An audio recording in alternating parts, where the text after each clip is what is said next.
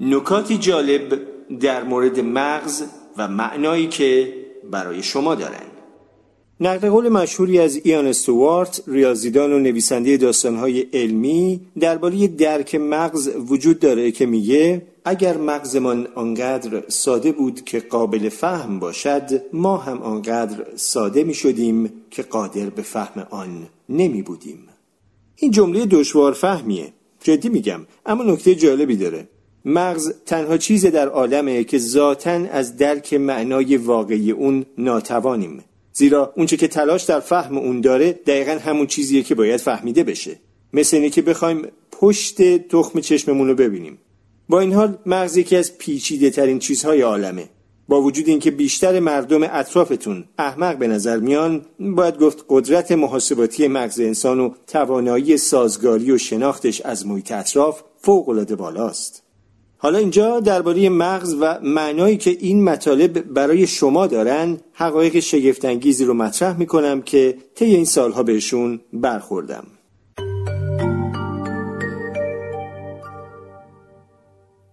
ما دوران کودکیمون رو فراموش می‌کنیم چون سلول های مغزمون جایگزین میشن.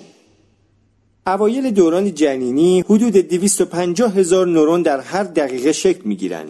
از اونجا که ساخته شدن نورون های جدید می‌تونه دلیل اصلی فراموش کردن گذشته باشه ساخته شدن چنین حجم بالایی از نورون ها در دوران نوزادی هم می‌تونه دلیل این موضوع باشه که چرا سالهای اولیه زندگی خودمون رو به یاد نمیاریم. حالا این موضوع برای شما چه معنایی داره؟ فکر می‌کنم همه ما بر این باوریم که مغزمون پایداری فیزیکی داره. اگه تو کودکی از روی دوچرخه افتادید مغزتون همیشه اون حادثه رو به یاد داره و به نوعی اون ارتباط همیشه با شما باقی میمونه. اما حقیقت اینه که مغزتون مثل هر قسمت دیگه ای از بدنتون دائما در حال تغییر و بازارایی خودشه. و نورون هایی که موقع سایده شدن زانوتون به آسفالت وجود داشتن ممکنه از بین رفته باشن. و این در واقع یعنی برخی از دردها و آسیبهای دوران کودکی سرانجام به آسونی برای همیشه از وجودتون پاک میشن. صرفا به این دلیل که خب زنده اید. اصطلاحی آمیانه وجود داره که میگه زمان دوای هر دردی است.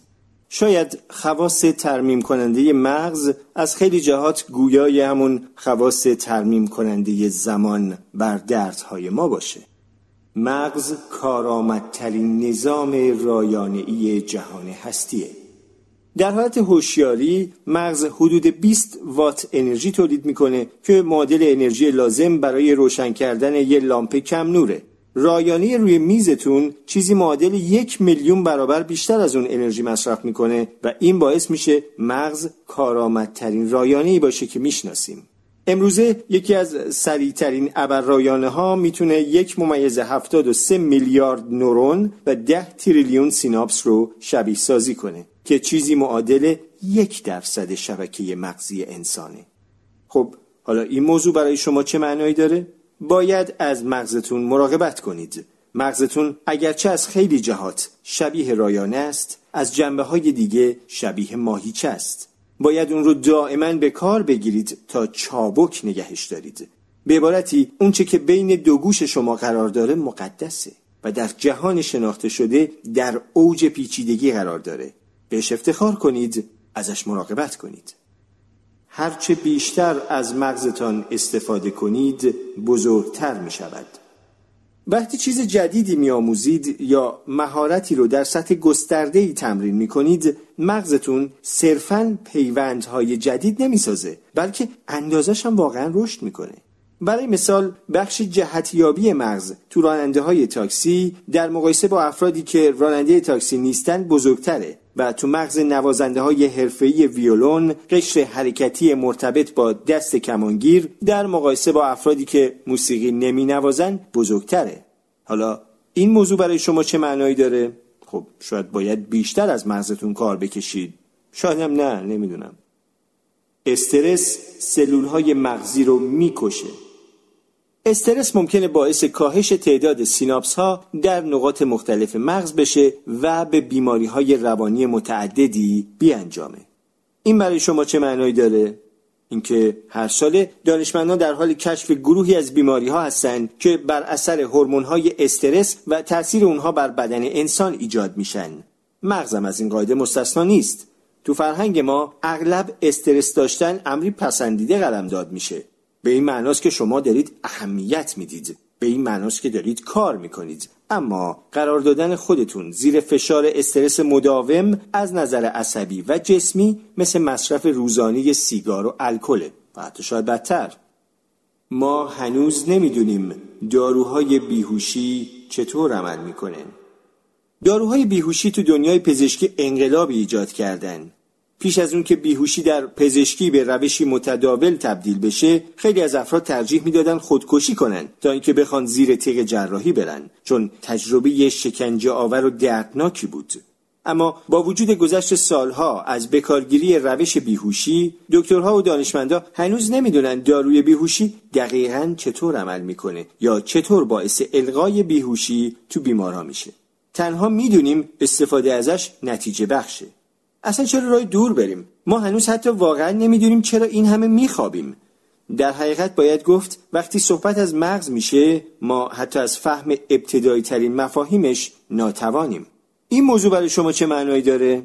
خب دفعه بعد که مقاله تو روزنامه یا مجله می‌خونید که نوشته دانشمندان می‌گویند این بخش از مغز اینگونه عمل می‌کند بیاد داشته باشید که فهم ما از مغز هنوز در سطح ابتداییه.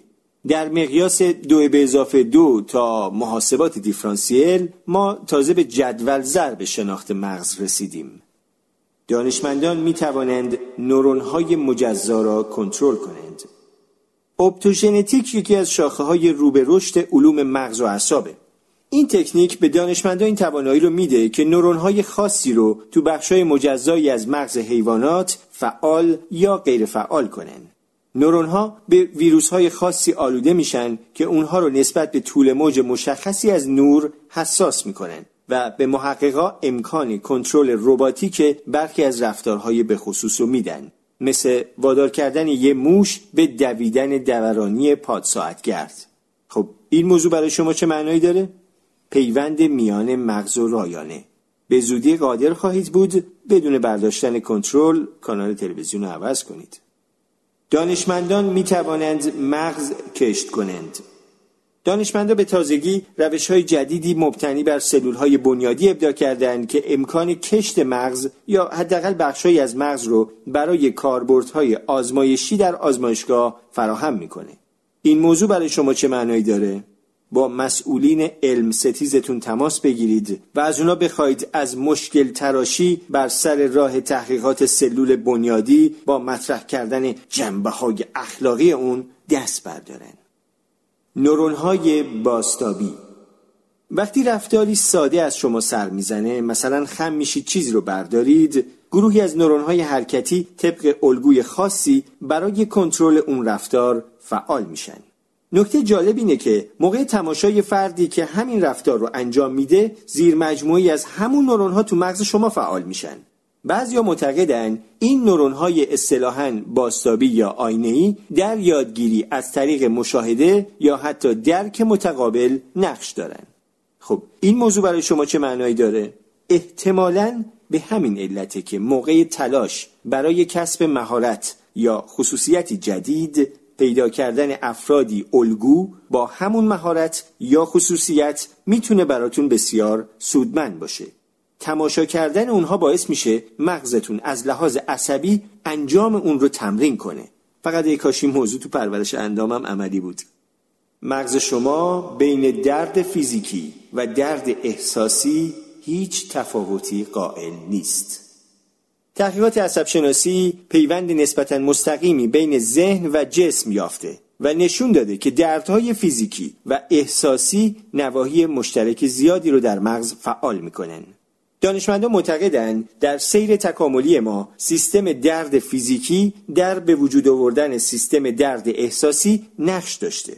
به طور غیرمنتظری اثبات شده که مصرف مسکن استامینوفن تو کاهش احساسات منفی ناشی از ترد شدن اجتماعی موثر بوده و حتی به نظر می‌رسه فعالیت مغزی تو مناطق مرتبط با درد احساسی رو کاهش میده. خب این موضوع برای شما چه معنایی داره؟ تو جامعه نسبت به درد احساسی نگاه های منفی زیادی وجود داره در حالی که برای درد فیزیکی اینطوری نیست اگه ببینید دوستتون مجروح شده و خونریزی می‌کنه حق دارید وحشت کنید بهش پیشنهاد کمک بدید. در حالی که خیلی از ماها تو بسیاری از موقعیت ها نزدیکترین اشخاص به خودمون رو که نیاز مبرم به کمک دارن نادیده می‌گیریم.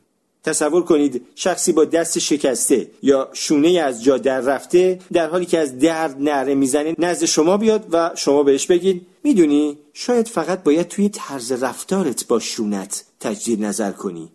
یا خوشبین باش خیلی طول نمی‌کشی که دوباره خوب میشی متاسفانه برای بسیاری از افرادی که از افسردگی، استراب یا اختلال استرس پس از سانحه رنج می‌برن دقیقا همین اتفاق میفته.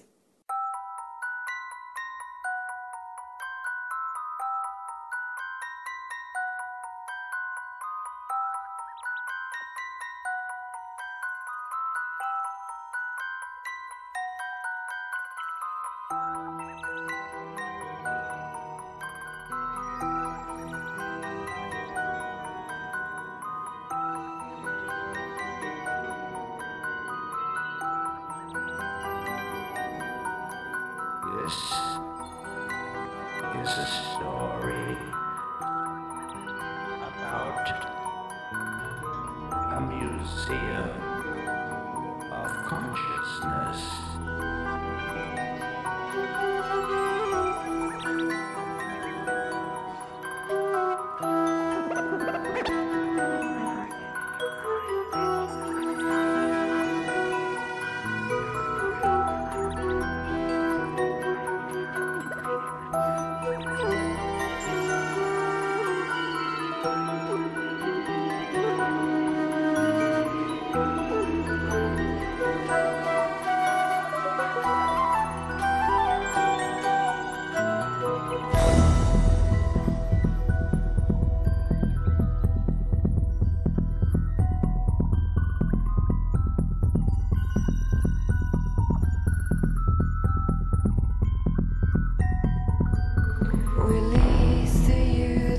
inside me The dance macabre can now begin.